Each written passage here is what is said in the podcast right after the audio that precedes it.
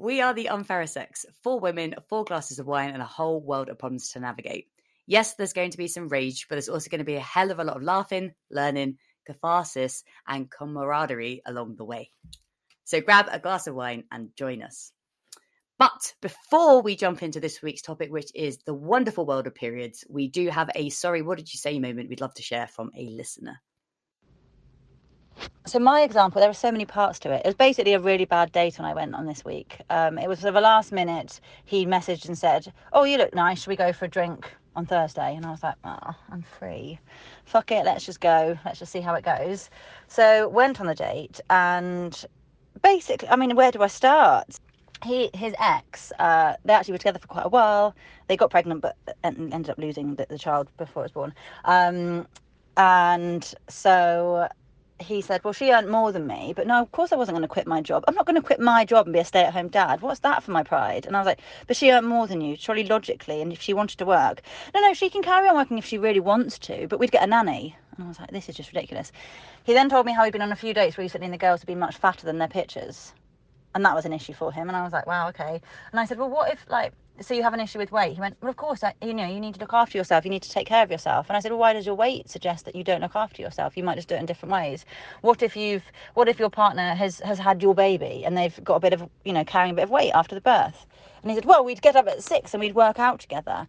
And um and then and then I'd you know work out with her. Then she'd get in shape in no time. And I was like, it's not quite as simple as that. But also, if you're getting up at six every day, what if you're knackered by 9 p.m. and you just need to go to bed and you don't actually have a relationship? Oh no, no, that's fine because we'll go to bed together at nine o'clock and have great sex. We'll be in such great shape. That we'll be amazing sex, and then we'll go to bed. And I was like, you are one bizarre man. Um, so I think that was the point I said. By the way, this isn't going to go any further, just so you're clear. Um, and then I continued to just prod and pry because I was fascinated by how someone can have such old fashioned views. And he said, Oh, well, you know, I want to meet someone that's um, really, really ambitious and driven and in shape and works hard, um, but doesn't have the same modern day values as you because, you know, I'd still want the, I still want her to, you know, just, we do kind things for each other. And I was like, I don't understand where you're going with this. You want someone driven, but also someone who just bows down to you. Um, very strange. I said, well, good luck with it. It's finding a unicorn, but you know, persist because there might be someone out there with feminist views who's happy to like shine your shoes and warm your slippers on the radiator before you get in. But good luck with that. So you know, there is nothing wrong with doing nice things for each other, and so I'm just going with the very last bit. Nothing wrong with warming someone's slippers if they warm yours too. Uh, there is nothing nicer than a partner who puts your pants on the on the radiator, so you've got nice radiator pants. However, it just sounds like this guy is an utter knobhead and expects way too much. And I just pulled up a a housekeeping monthly uh, article from 1955 that's like the Good Wife's Guide, and it is things like have dinner ready. Why don't you put a bow in your hair? Like make sure the kids are out of the way. Your man has been working hard and doesn't need you doesn't need you or the children to talk to him and it's it's just don't give him complaints. Um and it sounds very much like he wants that but also yeah wants his wife or partner to no definitely wife. I don't think he'd have a partner. Mm. um to uh yeah earn lots of money and be super hot because of course if you're working hard and you've had children and you're doing all the housework you've definitely got time to go to the gym and be thin. And have sex every night. And have sex um, every night. I mean the thing is what i love here is that what makes him think that if this woman exists she'd have any interest in him. She oh i love that. You know, that's, that's the bit i love. yeah. Oh, oh Diddums. Yeah. Yeah. I just actually look twice at you. I mean, this is a brilliant sorry, what did you say moment. And I just, I really love the fact the listener questioned him on the spot and just asked him to explain his, like, his reason and where it came from, like, what his, like, why he, he had these views. And, uh, you know, that does, I mean, it's the first date, so what have you got to lose? And by the sounds of things, she's walked the right way, which is away from him. Um, but I just I really love the fact that you like they chose to question him in that moment because actually sometimes what I found is it was when people do say stuff actually the best time to talk about it is when it's happened because I think that enables you to go okay what you just said isn't isn't okay or that's made me feel uncomfortable or you know let's just kind of take a moment to break that down. So yeah i i am thrilled that you took the time to prod and probe this person. I think Um, it's quite brave. Um, to actually to say, I'm not good with this actually, um, and I'm sure there are lots and lots of people who go through an entire date who hated every second, knew from the moment they started speaking to the person that this wasn't going to work, but thought, oh god, I've got to be polite, I've got to like not say anything or upset them. I have recently ventured into dating, and I had a horrific date uh, where, for starters, I feel like I should have um, I should have known because the guy was called Rick, and I think I have a problem with that from from the off. Um, so sorry, all the Ricks, if there are Ricks that listen. I don't think Rick is a real name, is it? Um, anyway, he ordered Oh one. He ordered. he he ordered a voddy and coke, um, which I have a like. How hard is it? No, vodka? no, you should have walked out immediately. should have right. Um, but then um, I also uh, I he the the woman came to the table, the waitress came to the table, and I um went to order, and I I'd said what I was going to have, but he ordered for me, and that felt a bit strange. Like it wasn't that he was ordering for me and picking my meal, but he was he said, "Oh, she'll have," and I was like, mm, mm, mm, mm. "No, not happening." But I stuck to the date and carried on because I didn't want to say anything. Although that just shows me internet dating's not for me. I'm out. And how was it after going on a date with someone whose name you didn't like and whose initial order you didn't like? Did you have an amazing time? No, and I've decided internet dating is not for me. It's not happening. But yeah, so I do think it was very brave of her to actually say something. I, I do love that she turned it from a date into a research expedition into the male psyche. Absolutely. A hundred percent. I also um the weight thing is a real issue for me in the sense that again I really, I really like the fact that she tried to deconstruct that and you know she was using examples of everyday people to be like okay well you've just said that you weight's an issue for you and what I loved at her saying is well why do you think that weight shows that someone isn't looking after themselves. And I think there's been a huge wave of people who have done so much to destigmatize that. And as um I follow a couple of yogis on Instagram and you know quite larger women who are just doing the most incredible things with their bodies. And they're just saying you know just because i am the size i am it doesn't mean i can't move in the way that the society dictates i can't move.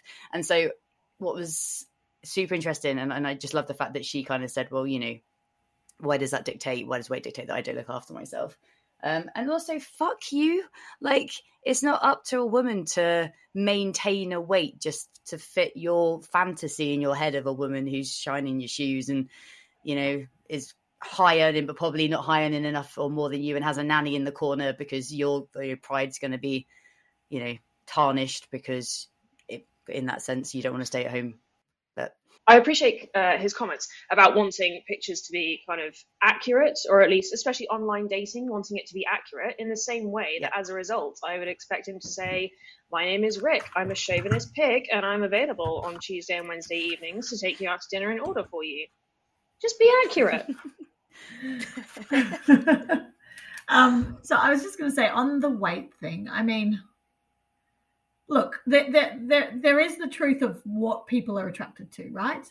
You know, you, you, we all find certain things attractive, and some people find people who are in shape attractive.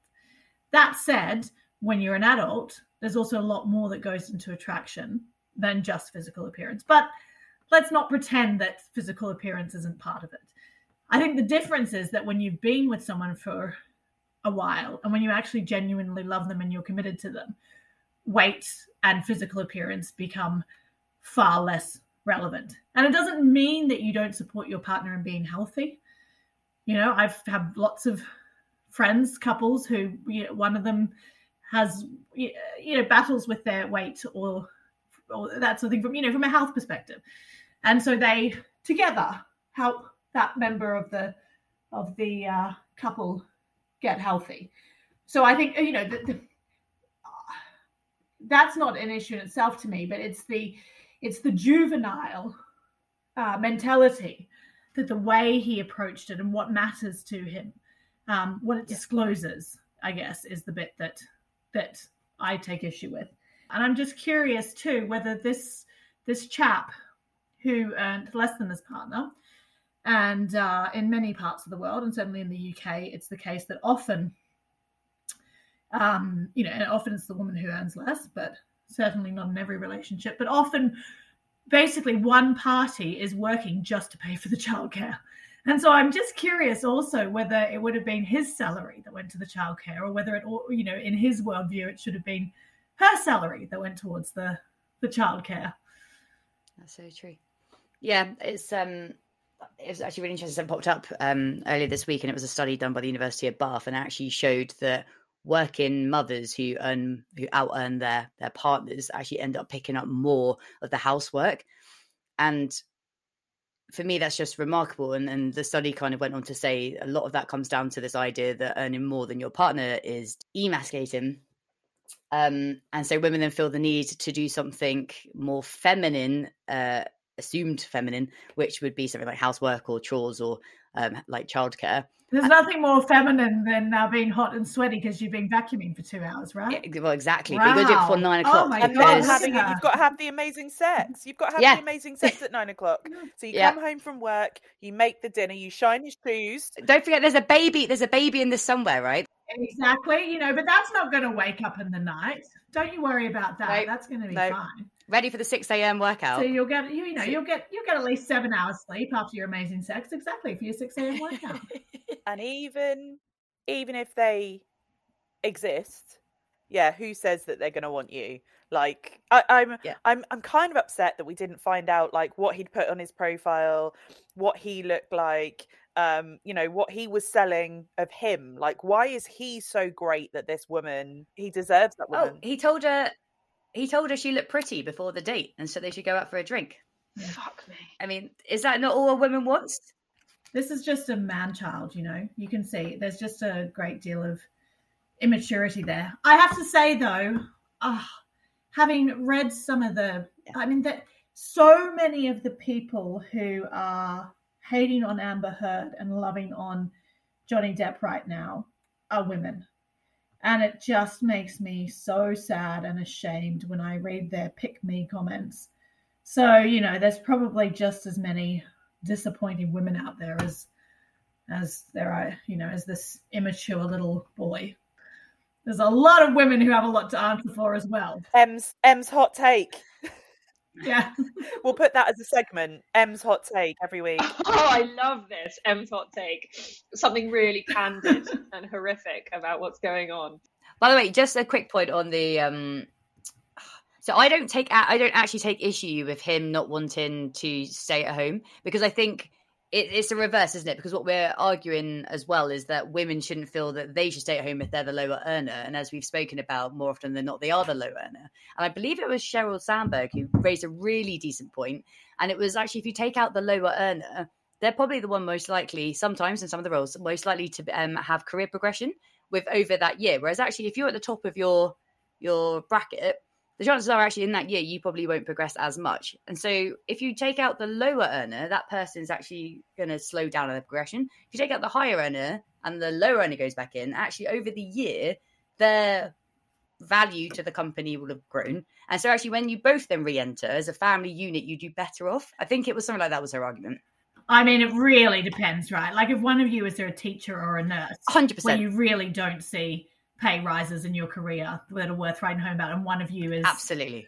uh, you know, a lawyer or a doctor or whatever, you know. But I do agree that that shouldn't just be the way that you make the decision. It's not just default that the part the party who earns less is the one who has to, you know, and, and there's all sorts of things. Why does it need to be one parent? You know, I saw um I've seen lots of arrangements where both parents work three days or four days a week. Um, you know, and they and they both have a day off and then the kids go to daycare three days a week or, or whatever um, and but they they decide it between them and i think that's the point that it should be that you as a partnership work out what's best for each of you in terms of what you want and also what's best for you and your family and supporting your partner. I think yeah. it kind of goes back a little bit to the to the wedding episode around assumptions. Like it certain things are assumed and I think one of those things that is generally assumed is that a man will go back to work and the woman will stay at home. I, I, think everyone's right to a certain extent. I don't think there is any one hard and fast rule. I think what Sheryl Sandberg was really trying to do when she introduced that was to try and eschew that well you're the lower earner, which is typically the woman, and so you you're prob- you are the best person to take that time off. You should stay at home while the higher earner, which is typically the male, goes back to work. And I think she was trying to change that rhetoric by saying, well, that's not always the most logical thing to do. But I think it completely depends on the dynamic of the relationship. Of course, what you want your childcare to look like, and and also what your job is. Em made a great point just now of saying, you know, if you're a lawyer, for example, and so I think. if you are a barrister, I do think the bar is one of the most accessible places, although I know people would disagree. Um, one of the most accessible places for women who are looking to have a child, particularly the self employed bar, because the law tends to be something that moves quite slowly. Um, but the only issue is obviously you might lose your contacts. But in terms of things having moved on from a year ago, that's not necessarily the case in law. It, might just be that you that you lose some of your contacts, but you know, people just need to start understanding that. That's a really good point. I remember talking to one of my friends who was a postdoctoral scientist, and now she's moved into, she's at a university, but helping them commercialize, um, you know, discoveries and that sort of thing. And she said to me that, like, even in her field, you know, if you take nine months or a year out, the, the, the knowledge, you know, the, the, the research and everything moves so quickly that you can be really out of touch. And also, someone I remember talking to someone once, and apparently Egypt Egyptology is another area where I thought, you know, we already knew all there was know, but apparently Egyptology moves tremendously quickly. Really? And if you're going to be out for six months, you know, that's it. You might as well find a new career. I look, don't hold me to it, but I definitely had a conversation once where someone told me that. that's amazing. I love the idea. That's I love brilliant. that. I, I want to know what the version of Egyptology is for that. I'd say last century. I just, I just want to know what is changing from week to week. That's brilliant. Exactly. It's the hieroglyphics. Maybe it's just there's still you know so much to know. I would just and this is this is a this is an aside, you know, but I just also reflect on the fact that it's that it's so often the woman who is the lower earner, you know, and that in itself just speaks volumes about the inequality in our society because yeah, and yeah, this is a whole another episode, right? But but it's no coincidence that the fields that women traditionally go into are paid less. And then also the fields that, that even traditionally men go into, women women go into them, they're generally paid less than the man beside them. So anyway, that's that's another that's a topic for another day. But um well, thank you, listener. We're sorry you had a shit date. We love the fact you turned it into a research party instead um, for, well, now our benefit. So thank you very much. Uh, we hope the next date goes better and you meet a less misogynistic ass. And maybe um maybe flick him a link to this episode and maybe it'll help him to grow as an individual. Um, okay, so today we are talking periods, and as Ellie said, the wonderful world of periods. Uh, there is a huge amount that we could cover, and we might go off on various tangents. If we don't cover everything, and we surely, surely won't, we will definitely come back to it at a later date. Uh, my plan is that we're going to try and touch on education, periods in media and adverts, period poverty and period tax as a coupled thing, as well as what good things are going on and are being done in workplaces and beyond to support women in relation to their periods at any stage of their life. So I hope I don't have to spell this out, but I'm just going to give you a quick overview of what a period is. So, menstruation is the process in which the uterus sheds blood and tissue through the vagina. There is a, this is a natural and healthy process for girls and women of reproductive age. In Western communities, this is often called the period. It's called various other things uh, across the world, as well as a whole range of uh, euphemisms that we tend to use. It typically lasts between two and five days, but this varies by individual. And I'm sure amongst all of us, we have got varying uh, cycles. 26% of the world are of menstruation age. Uh, periods uh, are stigmatized all over the world, despite the fact that almost 50% of the world will likely menstruate for a large proportion of their life. And when I say a large proportion, uh, it's about seven years that we that we have periods for, which is just like seven constant years. That's that's wow. a lot, right? um, uh, at any lot. given time, 800 million women and youth worldwide are on their period. So, why do we continue to feel embarrassed, have women and girls who are not fully educated about their periods and reproductive system, and bizarre euphemisms and taboos around periods? I'm just going to do a very, very quick history of some of the weird shit that has made periods are taboo. So, we do seem to be carrying some ancient beliefs about menstruation and its impurities from the beliefs from Roman times that a woman on their period period could spoil crops and kill bees uh, medieval European myths that p- periods were a contaminant to the British Medical Journal announcing in 1878 that, quote, it is a very prevalent belief amongst female, both rich and poor, that in curing hams, women should not rub the legs of pork with the brine of the pickle at the time they are menstruating because it will damage the ham. so, how did they come to that conclusion? Who's decided that was the case? And how, I mean, it... how are you treating your hams? Stop rubbing it with onion. yeah, I mean, uh, who knows? Oh, are our hands more, I don't know, irony when we're on our period, and therefore they're like, yeah, it's definitely gonna get into the get into the ham.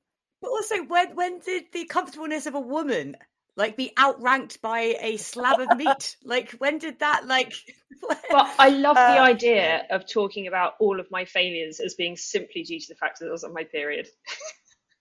And everyone else's failures. Take it. If you have a bad day it's because i'm on my period. And actually if you ever cook a bad meal check where you are in the in in your month like, is it because you're on? is it because you're due on? Uh, like, you... sorry, we can't have ham, egg, and chips tonight. Not, it's, not an uh, option. It's, it's, it's probably actually because you know, you went to make the meal and you were like, fuck this. I'm going to sit on the couch with a block of chocolate and a glass of wine. Oh dear. So, those on their period have, throughout history and in the present day, been ostracized, regarded as unclean, and forbidden from access to areas as diverse as religious institutions and their own households. Period taboos continue to have strongholds worldwide. Uh, for instance, in parts of Nepal, there is still the existence of, existence of period huts. Um, they are illegal, by the way, but well, they do there was still a story happen. a few years ago about a woman who was, or a girl, I think, who was sent out to the period hut and she died um, while she was out there. It's just there's all sorts of horrible, horrible stories. Um, so even among our friends, periods can still be embarrassing. Men often wince at the idea of periods, and they're often seen as and described as being a bit icky or I don't know, somehow unnatural, like because uh, something wrong with them. Uh, but we at the Unfairer Sex are here to bust some myths, share some stories, and try to yeah. make everyone listening a bit more knowledgeable about the things which so many of us go through. Uh, so I have always been very open about my periods. This is because my mum was. She had a hysterectomy when I was very young, and as a result of that, I learned a lot about how our bodies worked. Uh, when I got my period at 13, she was prepped with towels and tampons and set me on my way. Unlike my granny, who uh, told my mum, didn't tell my mum about periods. Uh, she had her first period, was handed sanitary towels, not told what to do with them, and not told what to do with them once she'd used them. Oh, how frightening! Uh, so just horrible. I wanted to say it did feel very embarrassing uh, talking to my mum about it, and there wasn't a huge amount of conversation about it. Um, and I was also taken to the doctor when I was uh, about 14 because they were so heavy and so painful. And like I say, they made me feel faint, and they just bled through everything that I was wearing. It was it was embarrassing all the time. And the doctor said, "Yeah, we can absolutely sort this out. She, the contraceptive pill is the thing that she'll go on and it will make them regular it will make them lighter and that's probably the best thing for her at the moment and my mum was absolutely adamant that it wasn't going to happen because she just disliked the idea of a 14 year old girl, her daughter, a 14 year old girl, being on the contraceptive pill. And in retrospect, I wish she had been a bit more focused on my comfort and trying to ease my chronic pain than worried about how it looks to people who who who wouldn't even find out it was just some old fashioned things. And then conversely, um, when I was a little bit older, still in my teens though, I was sitting one evening on a cream sofa that we had. Um, and yes, you guessed it.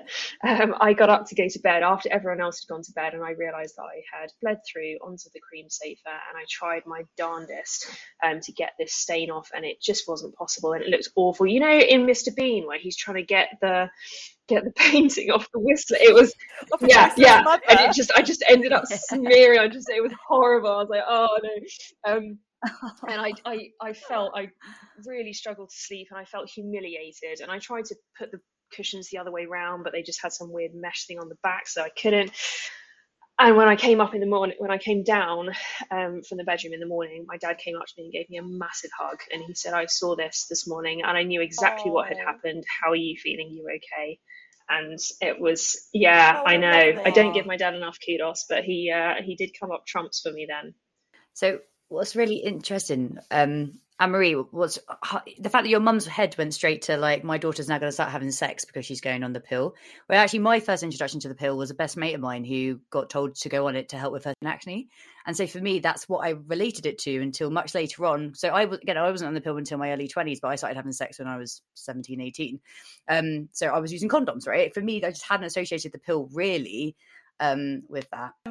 So yeah, I just when you were saying that immediately, I was just like, wow, you know, actually for me, the pill wasn't introduced to me like that. It was introduced to me as as a way of helping women through hormonal flare ups or, or, things that happen because of your hormones, not necessarily because of sex. That kind of was a secondary thing. That's why I went on it when I was 15 because I had really bad cystic acne. Um, and it was just, it was one of the many things that that I took and applied to my skin. So, as we know, um, period products are not cheap and women go through a lot of them and there are a lot of people who have who who suffer from period pro- pro- pro- who suffer from period poverty about half of schools in low income countries lack adequate drinking water, sanitation, and hygiene, uh, which is crucial for girls and female teachers to manage their periods. Um, inadequate facilities can affect girls' experiences at school and cause them to miss school during their period. Um, Bodyform did a survey which showed that in the UK, one in 10 girls can't afford to buy menstrual products, while one in seven have struggled to afford them. Um, 49% of girls have missed a day of school during their period, um, and around uh, 38,000 girls a year in the UK miss school because of period poverty. Um, there are calls to have sanitary items made available for free in schools, um, but that that hasn't really happened. Some schools do it automatically. Obviously, there are there's also a bit of an issue around that. That it depends how that those products are given out. Um, would a girl have to see their teacher or a nurse or someone else, and would they feel comfortable going to them? Um, I know that certainly some of my friends at school wouldn't have been and, and might have got worried about that. Um, and there are also many organisations that uh, do provide free sanitary products. Lots of the um, uh, companies that sell tampons and sanitary towels do give them to charities as well. I think there's, well, we all know there's a lot of problems in that area. There's people will say, well, why don't you buy uh, reusable like sanitary knickers? But they are very expensive, which means you have to have that initial like buy-in um, but then there's also a bit of a there was this nonsense thing that was posted on twitter about how by this by some guy mansplaining that period products aren't that expensive. And he he put he put down that the average period is between 10 and 35 mils of blood. Each tampon holds five mils. So seven tampons a cycle. So anyone who uh, has had a period i'm pretty sure knows it's more than seven it says seven tampons a cycle. Let's be generous and say 10 for those ladies with, a, with an extra juicy lining, which is truly gross. Nine periods a year, 90 tampons max. You can get 64 pack on Amazon for £7.90. Therefore, it's going to cost you about 20 quid a year. Stop, stop drinking Starbucks and stop whining. And you're just like, what is wrong with you that you that you've gone? This is perfectly, wow. this is a perfectly okay thing to say. Um, mm. So there are a lot, as I said, there's a lot of charities and organisations which have done huge amount to try and support women and girls who experience period poverty. Bodyform partnered with the NHS Blue Light Scheme to support NHS front workers during uh, to during COVID to try and uh, get them uh, products that they couldn't afford. They also donated to Freedom for Girls and partners with In Kind Direct to distribute products to people who needed them. So there's stuff that's being done, but clearly it's not enough. Oh, sorry. Can I like before we move on from here, just say um, it's really, really great to hear that there are companies who are making period products accessible. What I found astounding in my research is actually how many uh, women in prisons aren't actually being catered for. And there was um, a report came out in 2021 for HMP Peterborough's Women's Jail, which houses 300 inmates, um, and they reported that female prisoners were unable to access sanitary products or experienced delays when ordering menstrual care products. Um, it actually wasn't until 2019 that the UK government changed the law, so anyone in custody who is menstruating is offered sanitary products free of charge. 2019. In 2018, a Maryland bill was introduced to ensure women in US state jails and prisons receive pads and tampons at no cost. Before that, they were having to buy, and there was a limit on the number they were allowed to have on their person at any one time. And in 2016, Julissa might be her name, J U L I S S A, 2016, Julissa Ferreras Copeland led a proposal that would make New York City the first state in the United States to give all women in public schools, prisons, and homeless shelters access to feminine hygiene products free of charge. The council approved the measure with a 49 to 0 vote. Yeah, I, I feel that, like, obviously, we're talking about everyday people but there's you know if you've got what was the stat you said earlier? 800 million people menstruating daily. Some of these people are going to be in situations where they can't just nip down to the supermarket or very kindly order a 64 box from amazon for seven quid whatever that recommendation was. Um, there are people who will menstruate regardless because it's nature it's part of what our body does and actually it's so vital that where we can where it's possible and absolutely is possible in today's we are in history today to make sure that people who are menstruating have access um, so yeah, I just wanted to flag that as part of my research that actually more care is needed for those in prison as well. I, I completely agree with Ellie on the point that she's just made about more care being needed, and I think just more uh, care and consideration is needed to period poverty, especially given the stuff that Rhiannon has just said. I mean, and the fact that governments are talking about it rather suggests that period poverty is real, and it's not because you've got someone who has more money than sense and they're just going to get Starbucks instead of instead of spending money on on getting sanitary products. I mean, that's it's just people are choosing. People are choosing to whether they're going to feed their children or exactly. buy sanitary towels. Exactly. So there's a, there's a scene in that film, I Daniel Blake. Um, I think that's what it's called, which is exactly that. You know, it's a mother on welfare who is already skipping meals herself to um, feed her children, who uh, attempts to steal I think some pads or tampons from a shop because that's the position that that mothers are put in where you know that spending money on sanitary products. Actually, I'm not fuck it. I hate that. Sorry, on period products um, is uh, they feel they feel guilty because that's money that they could otherwise spend on food and that's a shocking position and that's why you know with food banks and everything and also you know so often with international donations and and know, and I mean elsewhere in the world, right? It's a huge issue, period poverty and period shaming. Um, but that's why uh, when you're when you're donating to many of those sorts of food drives and that sort of thing, it's always um, a good idea to uh, also provide women's products. And and the other thing is if, if you don't manage your period properly, if you're not using and changing your sanitary towels and tampons regularly, you're more likely to get a urinary tract infection. Not just a UTI. Toxic shock syndrome. And this of is course. also one of the reasons why I was so scared of using tampons because when I was, you know, 12 or whatever, when I was starting to menstruate, there was a 15 year old girl who died in Australia because she'd left a tampon in for, for too long. You know, so yeah. we all were um, had it drilled into us that you use the lowest um, what's it, level, you know, uh, like ta- tampon for your flow. Um, so you err on the side of of lighter. You know, you go mini if it's light or whatever, rather than sticking a super up there. And you change them very regularly. Um, so that's the other thing when you were saying about this. I mean, this dickhead. He he just he's such a dickhead that I I couldn't you know be bothered. Couldn't even bring yourself to, to acknowledge it. yeah, but I mean, that's the thing. He's actually, you know, if if some poor woman were actually to follow his advice, seven tampons across a period, let's say it's a five day period, she's putting her life at risk doing Yeah, that. He's probably called Rick.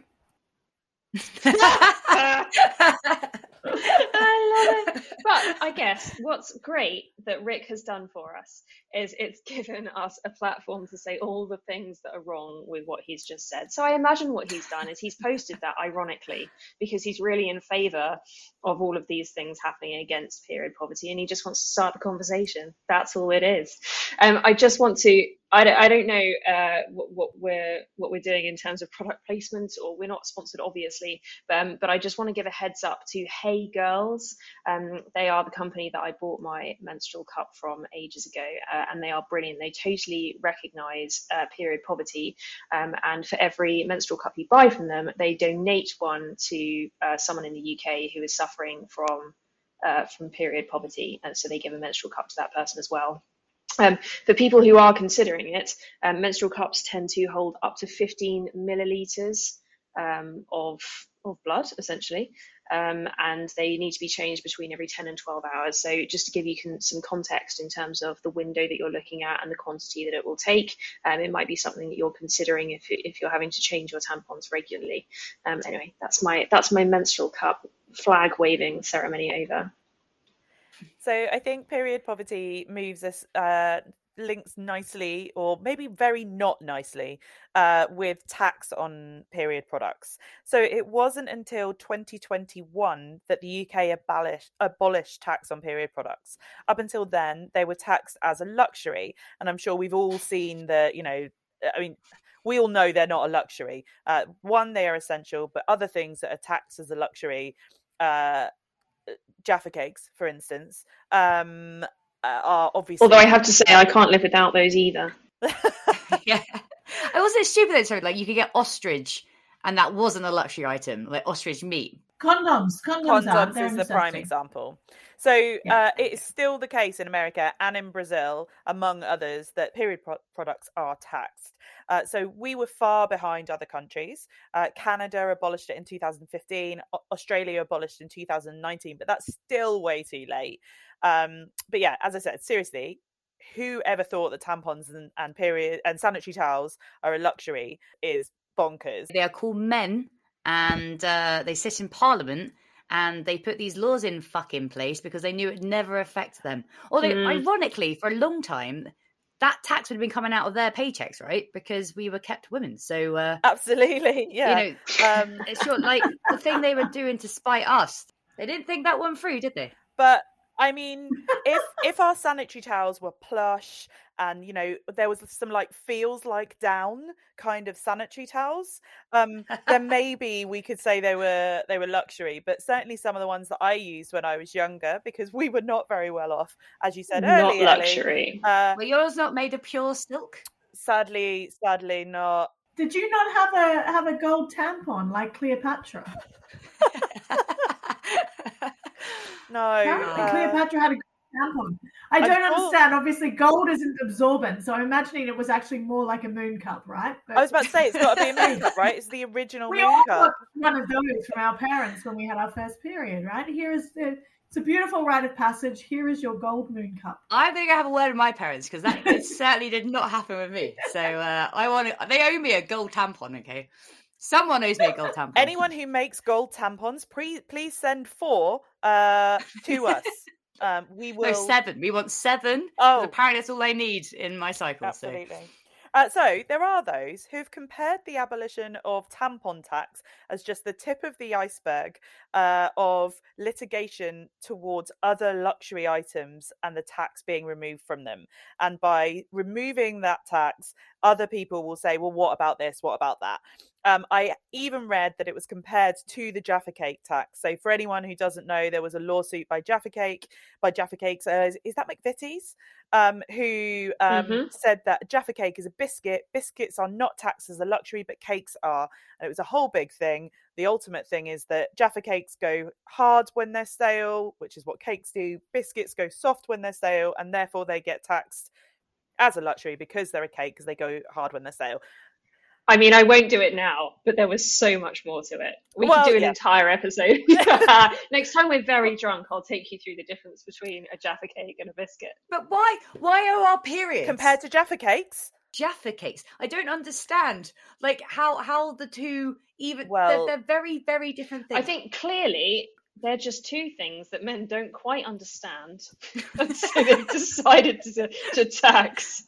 So, like, is it a cake or a biscuit? I don't know. I don't trust it. Let's tax it. Tampons. Is it a cake? Is it a biscuit? I don't know. Let's tax it. But you know, there's that whole thing, right, about the the ads. Can you blame men for thinking they're a luxury product if that is all that they know of periods? Once a month, we get to have this fantastic holiday, right? It's something that we look forward to, surely. It's when we all go windsurfing. I can't roller skate unless I'm on my period, and that is why Exactly. I haven't roller skated since I was 13 years old because it's not possible. You can only do cartwheels when you're on your period. Everyone knows that. Cartwheels on the beach. this is why men get so freaked out because they're, they're expecting blue blood. You know, because apparently that's what our blood looks like if you're going to believe the TV. Wait, so you know, so we'll we'll get to it in just a second, uh, Anne Marie. But obviously, in in in per- period or yeah period adverts, the blood in inverted commas is blue. There's no period blood. I will explain about that shortly. I, I just wanted to add one thing about the taxing of products all around the world. When I was um, 17, I remember being outraged about the fact that they were taxed in, in Australia, of course. And I proposed to my friends, and I still think if if this if we had done this around the world, it wouldn't have taken one month, and then we would have seen the the tax abolished. Which is that if every woman in the country had gone without any form of period uh what's the word i want like i don't want to use sanitary i hate using that word because it implies that it's dirty but you know uh period products Period. if we had all not used pads or tampons or moon cups or anything when we had our period just for one month and every woman in the nation did that pretty sure they suddenly would have you know and and if their cream if their cream couches got ruined yeah. you know, I remember creepy. saying to my friends, "Let's let's go to Canberra, which is where you know the federal parliament sits, Ah, and let's go and visit them when we have our periods, and you know, sit in their chairs and that sort of thing." So HMRC Honestly- HMRC estimated that the revenue lost from the abolition of the tampon tax was 47 million pounds over a 5-year period. And people said, well that's the amount of money that women save on average is so small that that's not worth it. no, no, it is because it's like ah, building on what you're talking about as well is like the whole time you can commercialize something that we have no control over. That's what the issue is here. And the um, I did a bit of research into the global feminine wipes market, which just pisses me off more than anything. In the idea that they're pushing the fact, as M keeps saying, you know, it's not unhygienic, and the fact you keep saying sanitary products making us feel unclean, and that we have to use wipes to smell like vanilla cheesecake down there. It's bollocks. And this market has now been valued at $1.31 billion in 2019, and it's expected to grow at a compound annual growth rate of 5.8% between 2020 and 2027. And the fact that these products aren't needed, but is of that value, suggests that there absolutely is a need to address the the profit around this, the tax around it, the fact that you're pushing these products on women who are experiencing something And it's men it's men saying that our And vaginas should smell like ice cream. Yeah Um yeah. you know or whatever else. or Gwyneth Paltrow. Or Gwyneth She's also yeah, yeah, yeah. But also, you know, what's really I, I think really frightening is in 2021, um, Vagisil is that the name of the company? Vagisil. Um, they manufacture medical, medically unnecessary over-the-counter creams and wipes for the vulva, um, and they released a whole new line of products specifically marketed towards teenagers. And I think that's so dangerous because at that time again, you're getting a lot of information in dribs and drabs, you know, from friends, perhaps a little bit from TV. If you're talking to your parents, maybe from school, and all of a sudden you go into Boots, and you know, there's a whole aisle dedicated to products that you're being brainwashed to believe that your body needs, um, and from such a young age as well. And they're allowed to do it, and you know, there is no scientific or medical reason for using any of the products that they sell, and yet they are part of this 1.31 billion dollar industry.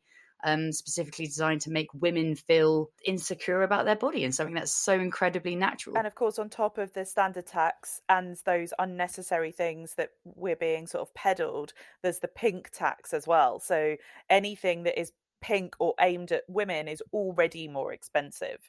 Um, Yep. And so, you know, some of these wipes are essentially baby wipes, but because Yeah. it's aimed at women, it's more expensive. Um, Feminax is a painkiller specifically for uh, period pain.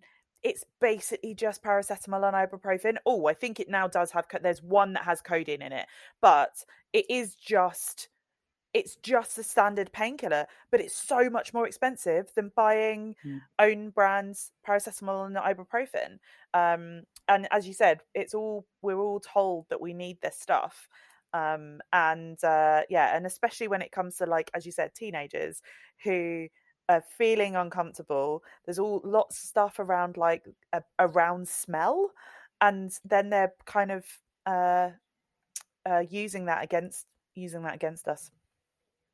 Yeah, they- they're stigmatizing something. This is why it's such a taboo topic still, and is why, bizarrely, at the end of lockdown, I was thinking of writing a post about all the things that I'd missed or the things that um I, I had enjoyed the absence of for two years. And one of the things was hiding tampons up my sleeve, or my shoe, or my bra, or my pants, or whatever like hole like hole I could fit a tampon into, so I could walk through my office to get to the toilet without having to have a tampon in my hand. So this is a it's an interesting interesting thing you raise because of course Tampax uh, did create a uh, an advert and and uh, a product that was specifically designed to look like a sweet. Sugar. Yeah, yeah, yeah. yeah, it was yeah. a it was a school class and a girl had asked another girl for a tampon and she handed it across and the teacher says i hope you've got enough for everyone um, and it's this whole thing around periods being taboo and therefore having to hide them um, Yeah. and uh, and it moves us on to adverts in a second but i mean we shouldn't be having to hide them like it's so normal and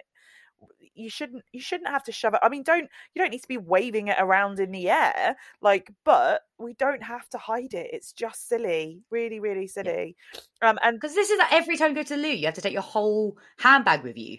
It's just like it was such a ridiculous thing that like all these women go, we have to go to the toilet now, and suddenly all the bags go with them, and it's just like, surely that's the most obvious thing in the world. Uh, you, do you know what I mean? Like you're trying to be subtle, but actually, you're kind of giving the game away. And um, yeah, I don't know. I, like halfway through lockdown, I'm, like, I'm never doing this again. I'm never. I'm not hiding my tampon. I'm not sticking it in my shoe. I'm just gonna go to the toilet like a normal human being because this is just part of my. This is part of my cycle, right? Why not gift it to someone at a hockey match? Absolutely.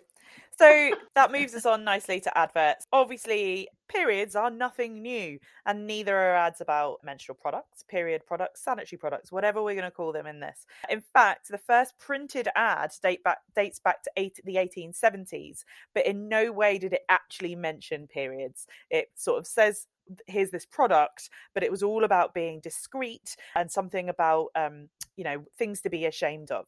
So if you look back at periods we've uh, periods if you look back at period adverts that you've seen on tv even in recent years you'll probably recall women in white shorts as we mentioned dancing around and feeling fabulous. There's definitely no vaginas and there's definitely no blood. Uh, the word period was banned on tv until 1972 first time that the word period was said on TV was in, I think, about 1984, I think it was, when Courteney Cox did an advert for Tampax. And that was the first time that periods had ever been mentioned on TV. I assume the word period in the context of menstruation. Yes, like yes, I- yes, of because course. because Americans use period to mean full stop, right? Because Yeah, yeah. otherwise, you know, you can imagine that that would create issues if they couldn't use the word.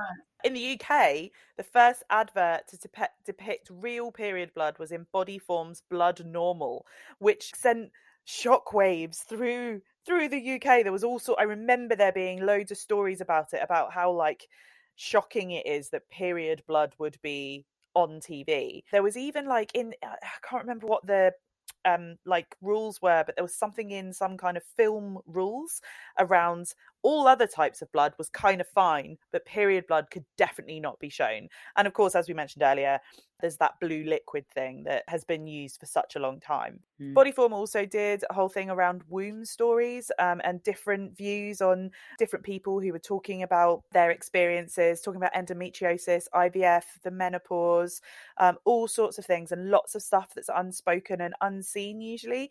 And I think that mm. that was a really positive thing because for such a long time we have just been faced with secret periods and people not really talking about what what really happens. And there's been a few tv programs that have kind of mentioned it in passing. I think it was in let's ignore the fact that roseanne is a terrible person but it was in roseanne in the 90s uh, that darlene got her period and there's this really lovely scene between her and her dad talking about it.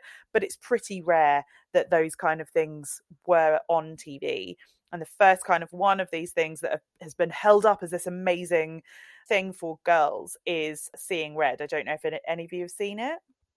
It's a new Disney film. I've heard of it. Turning Red. Turning Red, not Seeing Red.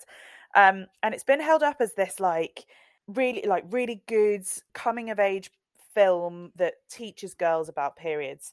I have many problems with it. For instance, when she gets her period, she turns into a red panda, which somehow like others her. There's people talking about like her moods and how she needs to control her moods uh, to make sure that she can be a child, not a red panda, and that she's got a smell about her when she's a panda and various other stuff. And I just have massive issues with it aside from that, I think we are moving forwards on on advertising and uh, the and people talking about periods on TV. But what do you what do you all all think on this?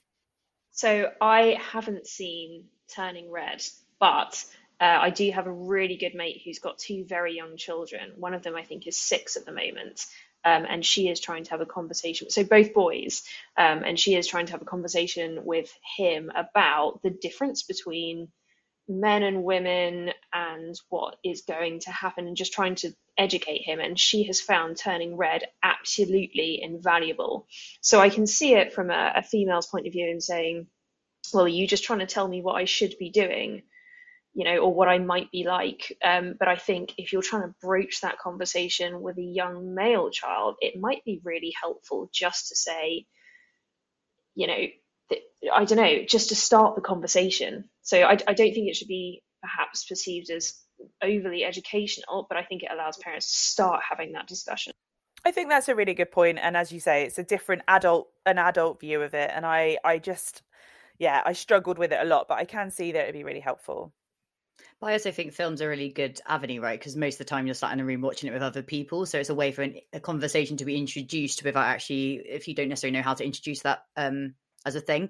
And there was a clip that comes to mind from 20th Century Women, which is uh, back in 2017. Uh, there's a character called Abby in it, who's played by Greta Gerwig. And she turns to the men in the room and basically at the dinner table and she says, If you ever want to have an adult relationship with a woman, like if you ever want to have sex with a woman's vagina, you need to be comfortable with the fact that the vagina menstruates. It's just such a great moment. I think there's quite a nice episode in Modern Family where Lily, who is the daughter of uh, Cam and Mitchell, who are the gay parents, um, gets her first period, and you know lots of family members come over and sort of impart their wisdom and and not so wisdom. Um, but I think it's it's quite a nice way. You know how you were just talking about examples or how there's a lack of examples of where these things are discussed. I think that's quite a nice episode um, that yeah that actually deals with the reality of of you know getting your first period and of what it means and, and all the different views on what it means um, for a woman. So I think that's all I wanted to add. Also, I just wanted to mention I love this. The, uh, Katherine Ryan has this line, and um, I, I can't actually remember quite how she gets it in, but she has this great line that she uses, she, which is "Real gangsters run red lights." It's basically suggesting that you should pleasure your woman when she's on a period if you're a real man. and I just think that's fucking fantastic. So that's that's that's something I just like to put out there. Real gangsters run red lights. I mean, I've learned a lot from Katherine Ryan. Uh, you know, yeah. we have a lot to thank her for. Um, and of course, another uh, aspect or another angle to all of this is how the fact that women have periods and and have a full cycle, you know, as as as Ali has mentioned, is just another way. It's just it's just something else that is used to denigrate and dismiss women. You know, the number of times that you've heard when when a woman gets frustrated or angry, or actually when she's being perfectly perfectly reasonable, someone just doesn't like what she said. The number of times you hear, "Oh, must be her time of the month." You know? And it is such a powerful tool. And you get it a bit less now but i mean when we were growing up how, how often was that the joke on television? You know i mean i remember again a roseanne episode that was all about her you know having pms and how the family all tried to evacuate the house because she's crazy you know? She'd be crazy. And there's a modern family episode about it you know where claire and both the daughters have their period. And it is just another way of oppressing women, keeping us in our box, dismissing us, you know, hysterical women. Well, of course they're hysterical. They have these ridiculous cycles. What could you expect? Um, you know, how how could you expect otherwise? Um, and I think Rhiannon, you've sort of mentioned that it's uh, also a justification that's been used, you know, in some pretty serious ways to discriminate against women. Um, yeah, and I, I, think I said it earlier. I don't. Uh, my, did I say it earlier in the end bit? Who knows? Yes, the army definitely didn't think that women who were on their periods, who potentially could have PMS, PMT, um, or be in any way hormonally different, could be trusted with a gun. And that was one, there are many reasons, but one of the reasons that women weren't allowed on the front line. Um, but we also shouldn't get away from the fact that PMS and PMT do mm. exist, but it, it is thrown at us as a thing. And it definitely was at school. I remember at school people like boys being like, "Oh, she must be on because she's grumpy." It's like, "Oh, oh you're a twat." Yeah, this this whole you know this whole thing around mood swings, and and yes, okay, maybe you know it, it does uh, affect our emotions to a degree, but also we are adult human beings and teenage human beings, and this is something that we experience every month. And we're actually pretty fucking good at compensating for it and being self-aware i think you know?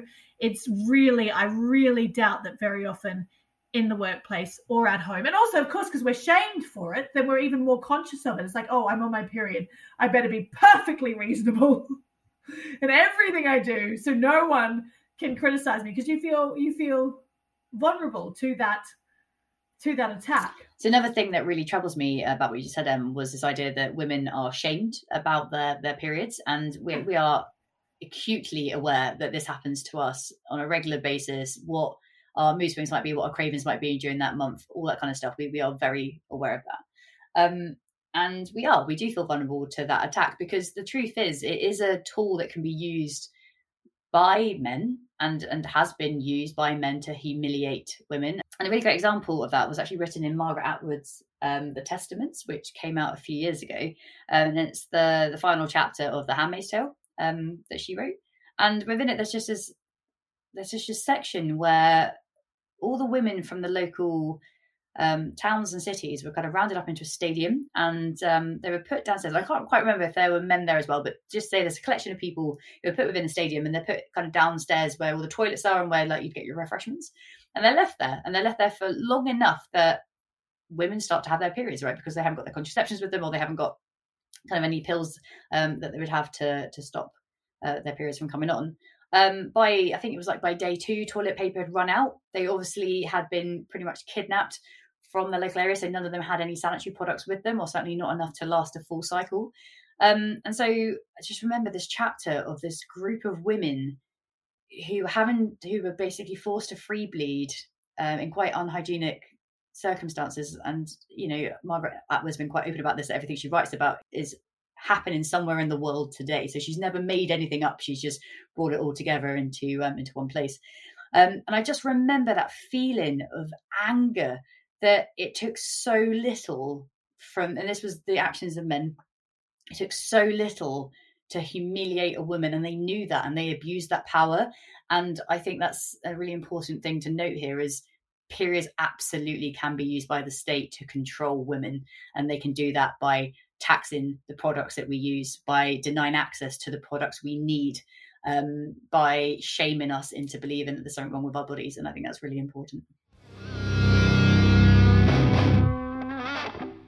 Wish I could remember like what circumstances this was in, but there was a conversation about. So Ellie and I both work in tech, and we have many conversations about uh, the sorts of things men discuss that suddenly a woman's around and they're like, "Oh, we probably shouldn't discuss that," or we say, "Please," like people say, "No, it's not appropriate for work," but also it's just not cool, and they assume it's because we're a woman and we're like mm. sensitive to those things. Someone said, "But you know, you guys talk about about periods."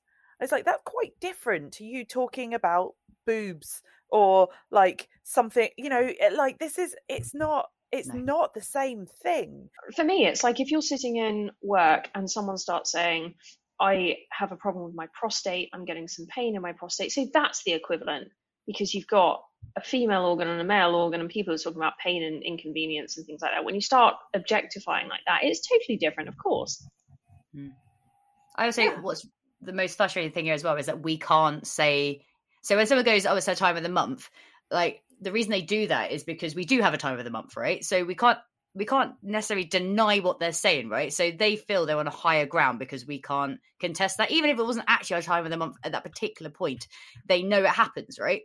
And so they feel they've got one up on us. And actually, what it begins to say is again, the front line was a great example. They think we can't lead because we're irrational or we have like outbursts. And that goes back to what Em was talking about last week, the double bind, right? The fact that men um, historically have been associated with being rational and straightforward and logic, whereas women have been stigmatized to have unpredictable emotions and outbursts and madness.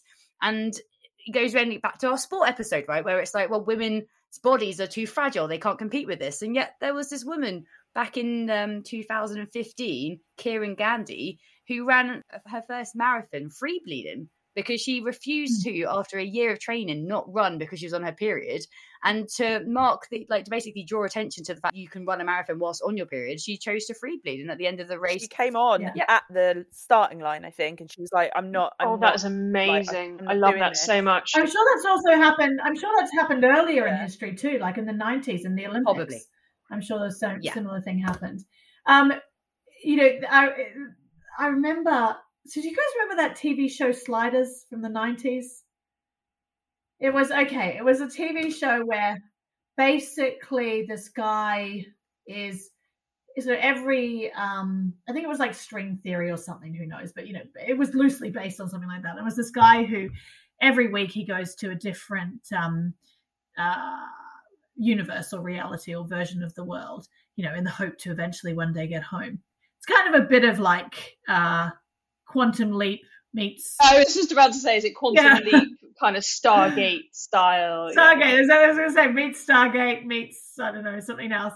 But anyway, there was one episode where the world he, or the version of the world he goes to, women are on all the positions of power. And there's just this, I mean, it wasn't, it wasn't, um, it wasn't subtle, you know, it wasn't sort of necessarily, uh, you know, well done show. But I just remember there's this conversation between two guys and because he was sort of asking them, oh, well, you know, what what the hell's going on here, basically, with all these women in charge, and these two guys were like, oh, my god, you know, we couldn't possibly ever be in leadership uh, positions. You know, women only cycle once a month. We cycle every day. And it was just, I was like, that's that's fantastic. And I've actually just sort of googled, and it does say that men men do go through hormone cycles. Um, of course they do. Yeah, and they have the same number of hormones as us. Daily, yeah, and it's you know it is a daily cycle. So you know maybe we should do some more research about when men are most irrational during the day, and then we can use that to dismiss them every fucking day of their lives, not just once a month. Those t-shirts, right? That says everything you can do, I can do bleeding. I just like it's the best. Oh, I've not seen those. That's brilliant. And it's it's true. We we get through the day, and as Em quite rightly said, and we do it in a way that we try not to draw attention to the fact that we're on our period. So whilst it's not a secret, we certainly do keep it, you know, um, a bit more discreet than perhaps we we need to. But why is that? And it's because we've been told for so long, and I, I think we we feel we have to prove we can do it and to not give people a reason to say to us, "Oh, it's their time of the month," which I think is exactly what Em said. You become a little bit more careful about how you talk or how you're perceived during that week, um, so that you don't give people an excuse. But my question to you guys is, what do you say if someone says to you, "Oh, it's their time of the month again"? What is the perfect comeback? Go fuck yourself. Fuck yourself. Yeah, that's, that's what I was trying to think of something new. Because actually, then they'll just take that as validation, won't they? Because that's what I was thinking too. But I mean, I mean, it is. But it is. Go fuck yourself. You know, Uh, It's the same as saying, no, you're just a dickhead and you're making me angry. it's not my time of the month. It's my time of having to deal with this moron again, and I only have so much patience for fools like you. I don't know. I, th- I I think I just, I mean, if it was, or if even if it wasn't, I think I'd be like, yeah, it is. What's your excuse for being a swat? Yeah. I like mean- that more. Uh, that's great. I love it. Yeah. Yes, exactly. And on that note, I've just uh, found this article online about, and I quite like it. This doctor has coined the term IMS, which is irritable male syndrome. it's basically about, you know, that, that, as we said, men have a daily cycle um, and that there's things that can affect their hormones that then make them cranky, which I think we can all believe. That's the thing. E- even if we do get hormonal or whatever happens, we do it once a month. And the other, all the other 75% of the month, we are grand. Whereas whoever it is that, um, that's making those complaints, they're like it all the time. So what, what the fuck are you up to? What, what is your excuse? Also, Maybe we've been pissed off for 30 days. We just happen to have a little less patience on the day that we snap. That's the difference. Like, you are just a tool the rest of the time. You just happen to catch me on the very moment that actually I don't have any patience left. I'm exactly. say what I should You have caught said me when I'm not putting up with it. That's it. That's it. Yeah, and you know, I mean, lots of uh, people, I'm sure, think that I am, um, uh, I don't know, sharp from time to time in the workplace because I, I do, I really lose patience, and the older I get, the more that that's the case. And if I feel that someone has dismissed or disrespected me, they will uh, get very short shrift. And mm. I have not had my period because I was on the pill when I where I didn't get my period. And Yeah. now I'm now I'm having a baby, so I haven't had my period. So you can't blame it on that. That's just who I am. And it's a response, yeah, to to your dickery, basically. As you have said. Dickery is my new favorite word. Do you know though? I think this is something that we sorry that we could actually add as a realistic, maybe maybe something that we could all do, um, and encourage our listeners to do. You know, we can almost start in our workplace as a bit of a guerrilla campaign where we just posters start going up about IMS, just you know, like a like a public public uh, what's Public service. PD, PD, yeah, public service announcement, PSA. I mean, we, we started doing lunch and learns at work. I'd be like more than happy to lead a session on um, the effects, the effects, and what we should look out for. And uh, yeah, I'm going to sure that we're propose it to our diversity and inclusion officer tomorrow to do a session on this. You know, to also support men and help them with their cycles. And maybe if they're more aware of their cycles the way that we are, then they can manage them better. So can I can I just can I just mention too, you know, the reason we have periods is because our bodies are capable of creating and containing life. And that's really fucking cool. Whether or not you ever want to do it, you know, I think it's an amazing thing about being female. And it's mm-hmm. something that male bodies can't do. And part of this, you know, or part of the theory around shaming women for periods and that sort of thing goes back to jealousy of the fact that we can create life and hold it within us, you know, and that that there's that envy around being able to do that. So that's just also, you know, let's and this this sort of ties in with if we do a menopause episode that in some cultures when a woman goes through menopause it's a rite of passage to becoming a wise elder in that community. And actually in those societies women they still experience symptoms of menopause but they're at a much lower level because psychologically it's a positive experience a positive rite of passage. And i wonder too with periods for example or, or birth, right? This is the other thing. There's this huge thing about not referring to to pain in birth, right? And and and making women, you know, like pathological pain. It's that whole thing where uh, you compare it to someone running a marathon, you know, and we don't pity those women and we don't try to to take the pain away from them. We see it as something spectacular that their body's capable of doing. And you know, doing that with birth. And I wonder whether there's a similar thing with periods. If we stop focusing on, you know, if we stop making them shameful and, you know, mm. perhaps stop the narrative so much around the pain and the bloating and the emotions and that you'll need to eat chocolate and cry and we make it more a celebration of womanhood and isn't it fucking amazing what your body is you know potentially capable of mm. um, i wonder if also that would uh, change how we experience them and obviously that's not to dismiss you know or to to uh, belittle the fact that you know things like endometriosis and just you know lots of women have very difficult periods. But i'm just saying if we change the societal perspective of, of what a period is and what it what it means maybe we would i think men recognize that women can just do things that they can't. And so they try and put us down for all the other stuff that they feel they have control over. And one of those is making us feel shame around our periods. One is keeping us out of leadership because they think we're irrational or emotional. And what's really fucking terrifying about it is managed to survive this long like we've seen the bullshit they're very vocal about it. It's very public, the bullshit. And it still seems that, you know, we hold on to something inside us because it's just been a narrative we've heard since we were yay high. And it's about time we start, you know, removing that narrative and changing it and giving ourselves a new lens. And telling Rick and everyone else who who treats us like that to fucking do one. Hashtag not all Ricks. no, all Ricks. All Hashtag not all Karens, right? Not all Karens. Yeah, let's let's get Rick to take off as the equivalent of Karen, Karen. which is so oh, horrific. Yeah. Um, so the, I think the very, very last thing I want to cover off is around uh, the things that uh, that companies are starting to do, that organisations are starting to do around um, period policies. So there's a few organisations that I have seen who, including my own, um, that has a period policy, um, and they also have a menopause policy. And I we will probably, well, we definitely will cover that at a later date.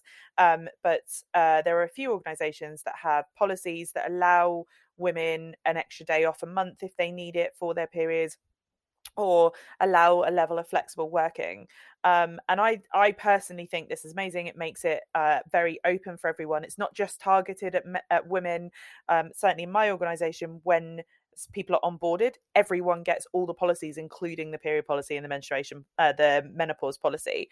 Um, I have, however, seen some very interesting responses on LinkedIn. I had, for the first time in a long time, I bit and I commented back uh, to this idiot on LinkedIn who said, you know, well, why why do you get an extra day off? Why can't I have an extra day off? And I said, well, you know, maybe you speak to your manager. If you have a reason to have an extra day off a month, you go ahead.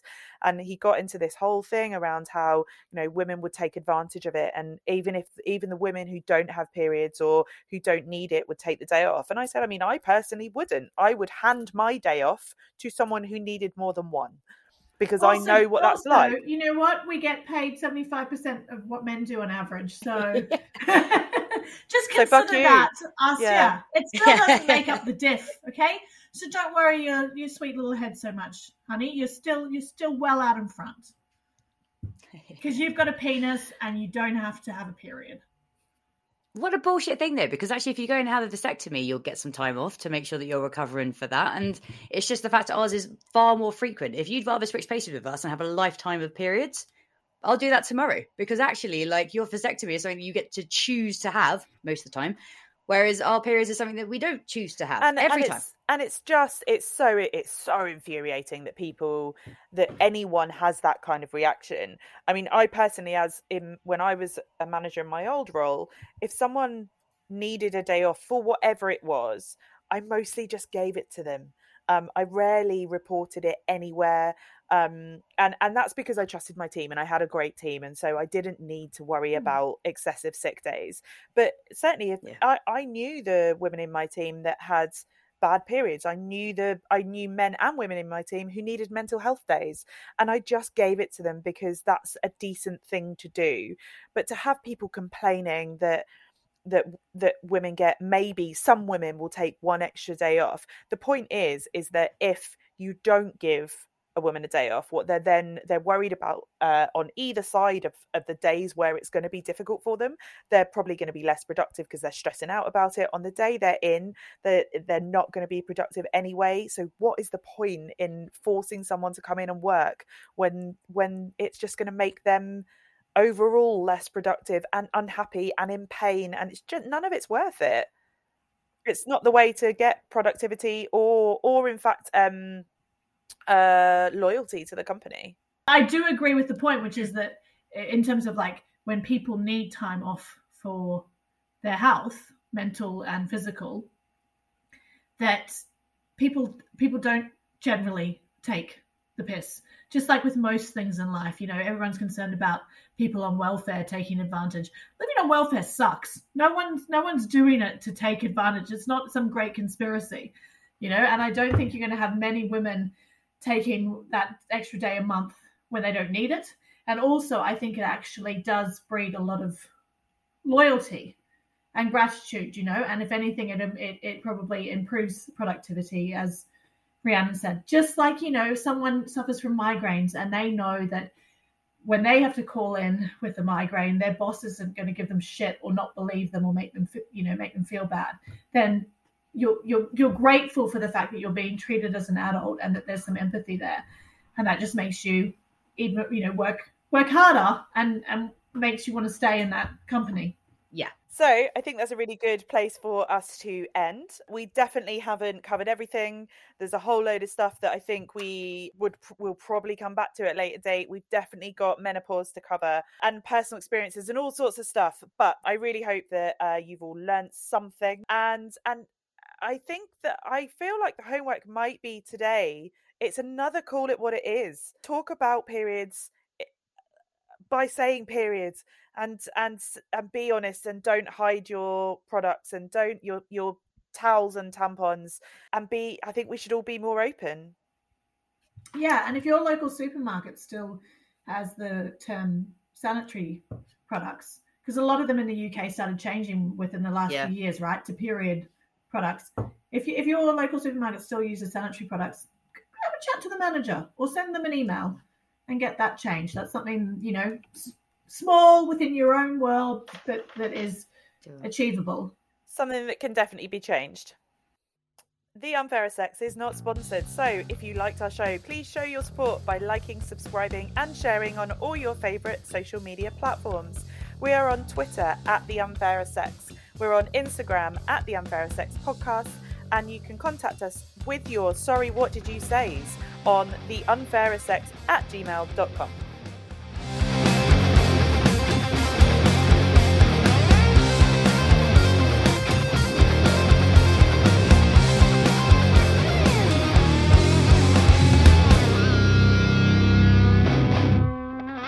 Do you guys want to hear a funny period story of mine? Yeah. Oh my god. Uh, Always. Yes. If you if you love it, we can tackle it on the end. But uh, if not, I, I will jig up things around. So um, so so sorry. Before we start that, this is like freestyle talk now, yeah. Yeah. It's freestyle okay, cool. talk. Yes. Yes. Uh, so I um I was bleeding and I for whatever I don't know how but blood got back to my bum and I was like I just panicked massively panicked that something was going on in my rectum. And um, I went downstairs and told my mum, and I was like, Mum, I'm definitely not on my period, 100% not on my period. It must be something to do with my bum.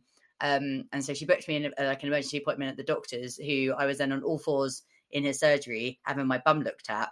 Um, at which point he then went like, I, "There's actually nothing wrong with your rectum. I think you're doing okay here, but you are menstruating, so let's just assume here that it's your period. Um, Oh, everything's okay." Oh. So hang on, so how is it that you that you were like, I'm definitely because I was like 15. I was, you know, like I was a teenager. I clearly hadn't had enough of them. Maybe it And was I was really like- light and it had just like trickled back there. I, that's the that's the only thing I could think. It just trickled back, and I clearly was just like, well, you know, I haven't had to use a sanitary product, like I'm bleeding from my butt. bleeding from Oh my my butt, which was quite scary at the time. You know, the one, the one that I did uh, not that long ago, quite recently, is um, I uh, I did a wee, and then I looked in the bowl, and it was like pinky red color, and I was like, oh my god, I have bladder cancer. And so I called my mum and I was like, "Look at that! That's not right, is it?" And she she took a look and she's like, "We had beetroot for dinner last night. I did that. I I've done that. I did it at work. It was the first time I've ever eaten beetroot. Um, I was like twenty three. I'd never eaten beetroot before, and yeah, I know, I know. And um, went to the loo and came back, and one of my good friends, so uh, with so it was Keely. I said to her, "Oh my god, I think I'm bleeding," and she was like, "What do you mean you think you're bleeding?" I was like, "My pee is bright pink." Um, and she was like, "You had beetroot at lunch, you idiot!" Like. That's brilliant. Meanwhile, I'm just I'm still hung up on the fact that that's the first time you had beetroot.